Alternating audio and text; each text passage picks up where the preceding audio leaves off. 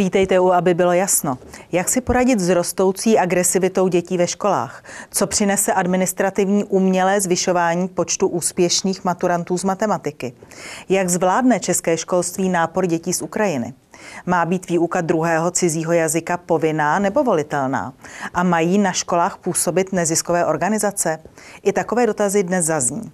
Ve studiu je se mnou pedagog, publicista, autor učebnice literatury a tvůrčího psaní a prezident spolku Pedagogická komora, který združuje na tři tisíce pedagogů, ředitelů, vychovatelů a trenérů. Pan Radek Šarkézy, dobrý den. Dobrý den. Eh, pane Šarkézy, začněme smutnou aktualitou. Policie obvinila 19-letého studenta z vraždy eh, učitele mačetou. Je to zhruba třetí útok v průběhu uplynulých 20 let. Nicméně mm, jsou státy, kde je agresivita školáků ještě mnohem vyšší. Například ve Spojených státech už letos bylo zavražděno 12 učitelů. Eh, dá se podobný trend očekávat i u nás, že bude agresivita dětí stoupat? Já se obávám, že agresivita ve společnosti narůstá a že se to projevuje i ve školství. A začíná to takovou třeba slovní agresivitou, jako jsou výhrůžky, nadávky, ironické poznámky. A to nejenom od žáků vůči učitelům, ale třeba i od rodičů žáků. A bohužel zase někdy i od učitelů, což považuji za neprofesionální. A hm, dá se říct třeba, že Eh, na to navazuje pak i agresivita fyzická a útoky eh, fyzické a tady to byl ale jako velice extrémní případ, ta, ta vražda. A kde je podle vás příčina rostoucího napětí nebo rostoucí agresivity mezi žáky, učiteli, rodiči, eh, učiteli? Kde je ten zdroj? Já si myslím, že jeden Jedna z příčin agresivity je stres. A když eh, narůstá stres, tak jedna reakce typická na stres je prostě útok a, a být agresivní. A uh, určitě uh, tam má třeba velkou uh, roli uh, ten lockdown po koronaviru, Eh, mají tam velkou roli eh, sociální sítě, kde se lidé jako vzájemně vlastně podporují v tom eh, být agresivní a mm, to bude asi jako hlavní příčina toho nárůstu. Vidíte ve společnosti v tuto chvíli nějaký sklidňující element? Nebo jsme všichni vystresovaní a agresivní? Vidíte tu nějaký sklidňující element? No já bych byl rád, kdyby třeba politici šli příkladem a místo jako zbytečných konfliktů uh, uh, právě se snažili spíš o domluvu a kompromis a konsenzus a aby se uh, neodstřelovali přes ty sociální sítě a mohly by, myslím, i média, kdyby zbytečně nedávali důraz na konflikty a někdy je i vlastně vyvolávali. Eh, víte, my jsme možná maličko pozapomněli teď v tom rozhovoru na roli rodiny. Jakou podle vás hraje v tom současném společenském napětí roli rodina? Tak určitě výchova v rodině je úplný základ a e, žáci si neodnášejí e, ani to, co jako rodiče říkají, ale spíš jak se chovají, tak jak se chovají příslušníci rodiny k sobě navzájem. Děti to vlastně nasávají jako houby. A často rodina selhává, je mnoho třeba i rozvodů a je taková tendence, aby škola vlastně všechno tohle kompenzovala.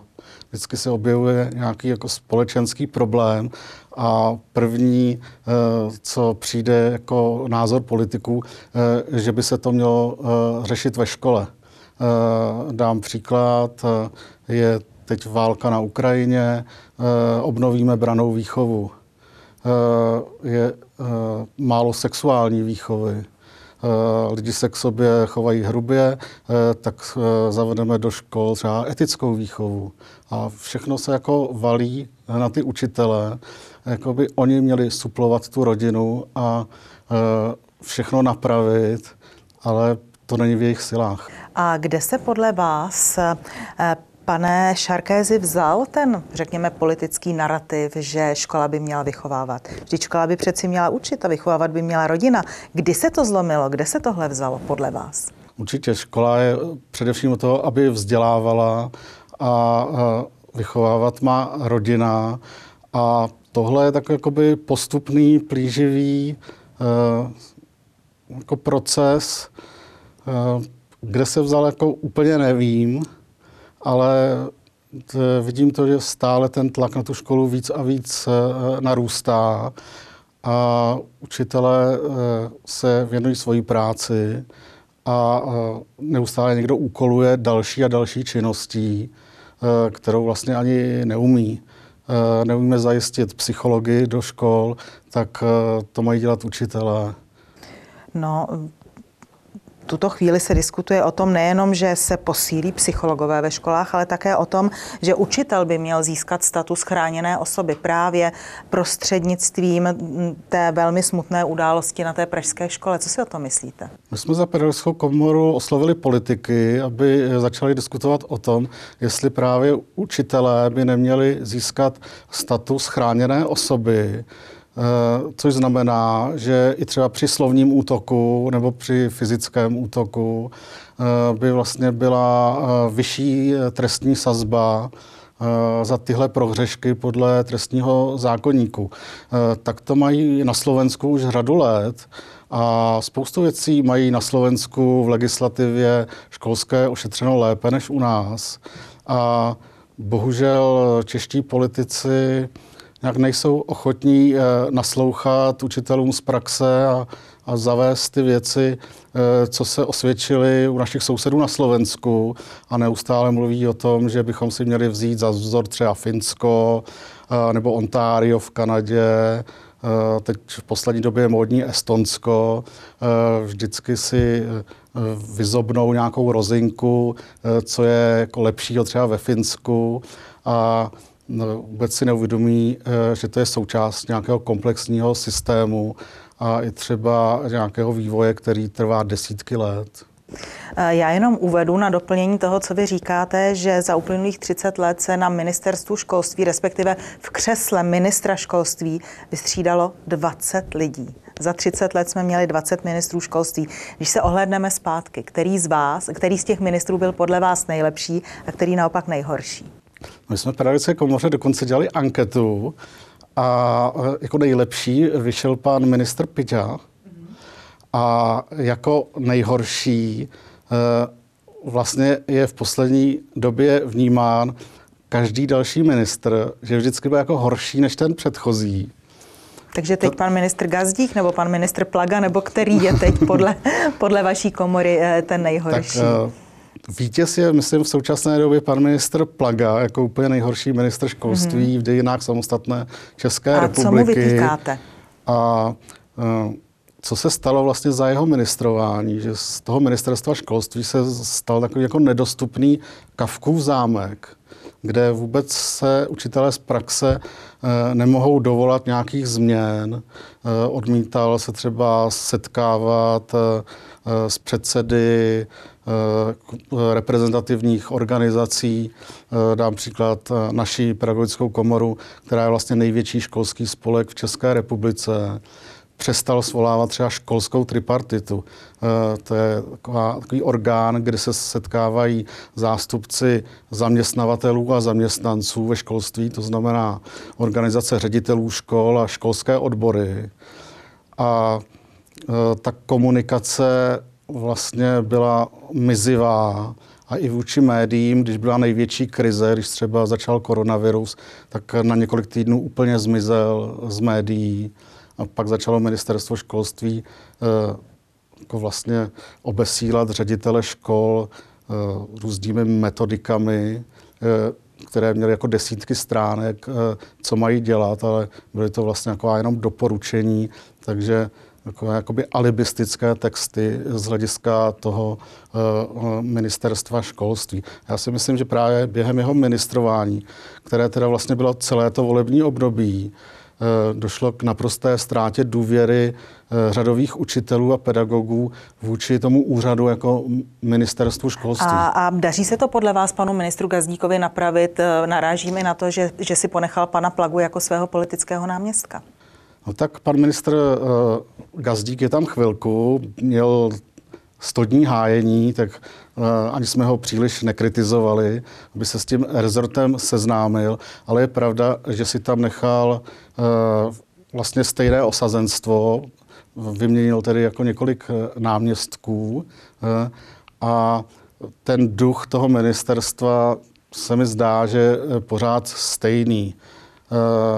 Slíbil nějakou schůzku, že bude třeba mě mm, na půlku ledna, ale doteď se neuskutečnila. Takže myslím, že pokračuje v tom, co pan Plaga začal a e, jestli v tom bude pokračovat, tak možná na konci volebního období bude učitelé říkat, že nejhorší ministr školství zase byl ten další a že to byl pan Gazdík. E, nicméně, pojďme nyní od vztahů mezi odbornými komorami a úředníky ministerstva školství k tomu, co asi za, za, zajímá rodiče nejvíce, to znamená kvalita vzdělání. My často slyšíme, že klesá kvalita vzdělání. Když se díváme do mezinárodních testů PISA nebo OECD, tak tyto bohužel v některých oblastech e, potvrzují. Jaká je vaše zkušenost? Klesá nebo neklesá? Kvalita českého vzdělání? Já bych řekl, že ta kvalita vlastně stagnuje. Ale A jak dlouho podle vás? Eh, řekl bych, že už jako desítky let eh, kvalita školství stagnuje. A což je vzhledem k tomu, jak hodně to je to školství podfinancované a dlouhou dobu eh, se výdaje na školství vlastně relativně k hrubému domácímu produktu snižovaly, tak je to jako nebývalý úspěch, ale ten úspěch je vyvážen tím, že všechno bylo hozeno na bedra učitelů a oni eh, se snaží eh, zachovat tu kvalitu školství, ty standardy na úkor svého volného času a víkendů. Ta kvalita je vlastně vychází hodně z toho, že učitelé dostanou vlastně čas a klid na tu práci a že jim do toho politici nebudou moc mluvit a nebudou pořád něco měnit. No víte, ale politici často mění. Když dovolíte, tak eh, já bych tady eh, sdělila divákům, eh, jak se vyvíjela státní maturita z matematiky, což je velmi zajímavé. Takže v roce 2011 u státní maturity v písemném testu neuspělo 15% studentů a na to vypracování testu měli 90 minut. O deset let později tuto zkoušku už nezvládlo 25% studentů, ačkoliv měli na test o půl hodiny déle. A za ministra Plagy ten ještě udělal to, že dodatečně snížil bodovou hranici nutnou pro složení maturity z matematiky eh, z 33 na 27% Dá se říci za těchto okolností, že vzdělanost dětí stagnuje? Nebo je to trošku jinak? Není, není náhodou na, se, na sestupu, když neustále takhle rozvolňujeme kritéria pro to, aby mohli mít žáci maturitu z matematiky? Ono právě, když se podíváme na ty testy PISA, které jsou mezinárodní, tak uh, tam jako vycházejí ti čeští uh, žáci v podstatě podobně uh, každé tři roky, co se ty testy dělají. Eh, jak eh, sečtenářské gramotnosti, tak eh, matematické, tak přírodovědné, ale oproti tomu za tu dobu se třeba řada států dokázala zlepšit, že jako výrazně více bodů dosahují jejich žáci, zvláště třeba ty slabí žáci se, se zlepšují. Ale pokud je téma maturita, tak eh, podle mě to nejhorší, co eh, je, jsou neustálé změny v té maturitě. Jak se střídali ty ministři, tak každý vymyslel, Eh, si nějaký pomníček, že zreformuje maturitu. A eh, dokonce i během toho svého volebního období některý to stihl eh, několikrát překopat tu maturitu, což je případ právě ministra Plagy. Tak on no, nejenom maturitu z matematiky, ale třeba maturitu z cizích jazyků. Tam se neustále mění třeba rozsah písemných prací, jestli se písemná práce opravuje ve škole, anebo nebo centrálně. Eh, z, roku na rok tam třeba přidal cizojazyčnou odbornou terminologii. Eh, mně se zdá, že není rok, eh, co by se maturita nezměnila. Stejně tak maturita z češtiny. A tahle nestabilita, kdy někdy dokonce se přijme novela zákona a ne, ohledně maturity a než vejde v platnost, tak se zase zruší. A učitelé vlastně ani nevědí teda, na co mají žáky připravovat. Já se zastavím s dovolením u jedné změny, která se ve společnosti poměrně široce diskutuje a sice zda má být v rámci nyní úpravy eh, těch všeobecných vzdělávacích programů nebo hm, těch, těch odborných okruhů, zda má být odebrán z povinné výuky druhý cizí jazyk. Chtěla bych jenom říci, že například ředitel školy z CIO, pan Štefl, napsal, že učit se dnes jiný jazyk než angličtinu je zejména vzhledem k vývoji technologií, které mohou na pomoci překladům v různých situacích, že to je zbytečné. Jaký je váš názor?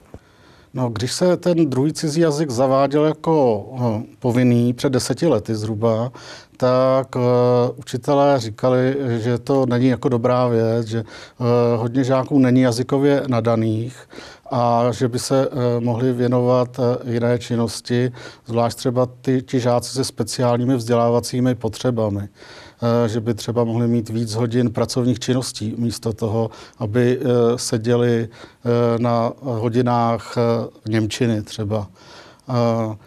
Problém toho druhého cizího jazyka je, že třeba chybí i návaznost na střední školy, že žák eh, musí mít nějaký cizí jazyk a pak přejde eh, ze základní školy na střední a tam ten jazyk se třeba nevyučuje. Nebo každý je eh, na trochu jiné úrovni. Já si myslím, že v rámci toho, aby byl větší výběr těch předmětů, je to dobrý krok, Eh, ten eh, druhý cizí jazyk dát jako nepovinný. To neznamená, že se nebude učit. Eh, škola ho bude muset nabídnout a rodiče nebo žák se rozhodne, jestli teda si vezme třeba Němčinu a nebo třeba hm, cvičení z angličtiny místo toho, a nebo úplně nějaký jiný předmět, ať už třeba tělocvik, posílený, a, nebo nějaký přírodovědný předmět. Pojďme nyní k rusko-ukrajinskému konfliktu. Vy jste pro server Novinky řekl, cituji, většina mateřských škol je skoro plná. Ku příkladu průměrný počet dětí na třídu byl v České republice 22, maximum je 24, výjimka 28. Moc nových dětí z Ukrajiny tedy přijmout nemohou. Podle odhadů zatím přišlo do České republiky zhruba 100 tisíc ukrajinských dětí. Má Česká republika dostatek předškolních kapacit, aby je mohla nějakým způsobem vstřebat? Těch 100 tísíc eh, dětí je zhruba desetiprocentní nárůst vlastně eh, ve školství.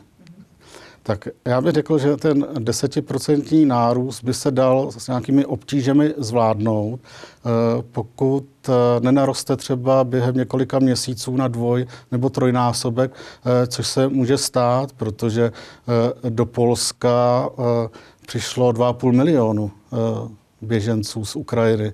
Já jenom předešlu, že pan ministr vnitra očekává zhruba 600 tisíc a ředitel odboru základního vzdělávání a mládeže pan Michal Černý z ministerstva školství v tisku řekl, že školy zvládnou, tím myslel základní školy, i 200 tisíc dětí z Ukrajiny. Jste téhož názoru? Školy zvládnou, nevím, co si pod tím představit. Představuji mm-hmm. si mhm. pod tím, že máme nějaké třídy, tam jsou místnosti a školy zvládnou nakoupit eh, lavice a židle. A otázka je, jestli psychicky zvládnou učitelé tuhle náročnou situaci, kdy budou mít zase 34 žáků ve třídě základní školy, 28 dětí ve třídě mateřské školy, a ještě tam budou rodiče, kteří jim budou říkat, proč se naše dítě vlastně tam nevešlo, proč musí chodit do nějaké jiné školy, než je, než je Spádová.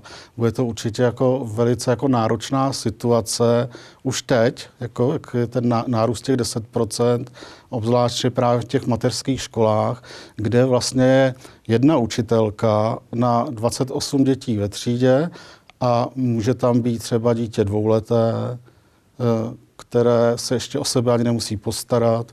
Může tam být předškolák, který by měl mít jako zvýšenou péči, aby nemuselo dojít k odkladu té školní docházky a do toho uh, tam budou děti s úplně jako jiným uh, mateřským jazykem uh, z Ukrajiny. Bude to jako by obrovsky, obrovsky jako náročné pro ty učitele, když srovnám třeba s tím Slovenskem, tak tam mají obecně ve třídách daleko méně dětí nebo v Polsku. Takže oni mohou přijmout eh, děti ve vyšším počtu, ale pořád jich budou méně ve třídě, než má vlastně u nás běžná učitelka v mateřské škole nebo na prvním stupni základní školy. Já jsem se vás chtěla, pane Šarkézi, zeptat jako předsedy profesní organizace, i když vím, že jste říkal na začátku našeho rozhovoru, že pan ministr měl jste se sejít v polovině ledna, ještě k tomu nedošlo. Jestli vy jako profesní organizace připravujete nějaké vlastní návrhy, jak tuto situaci zvládnout, eventuálně jaké jsou?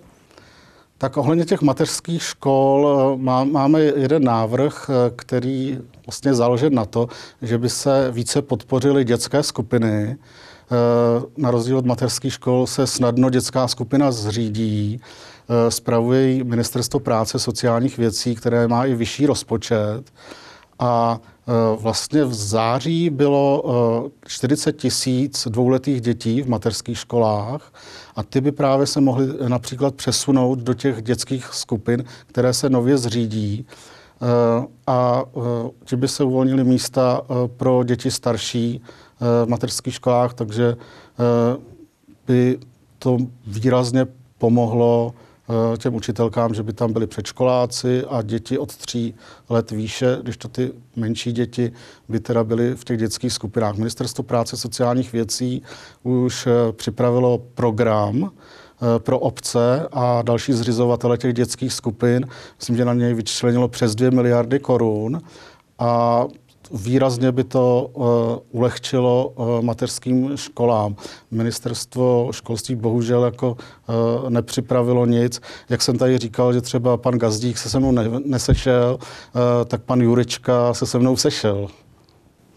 Eh, já bych se chtěla zeptat ještě na ty základní školy. Máte ze strany pedagogů nějaké návrhy, eh, jak eh, zvládnout to, aby se ke vzdělání dostali jak děti, které se vzdělávají v češtině, tak nyní děti, které přišly a neznají ten český jazyk. Jestli by neměly třeba vzniknout nějaké zvláštní, zvláštní třídy. Rodí se v pedagogické komunitě nějaké takovéhle návrhy?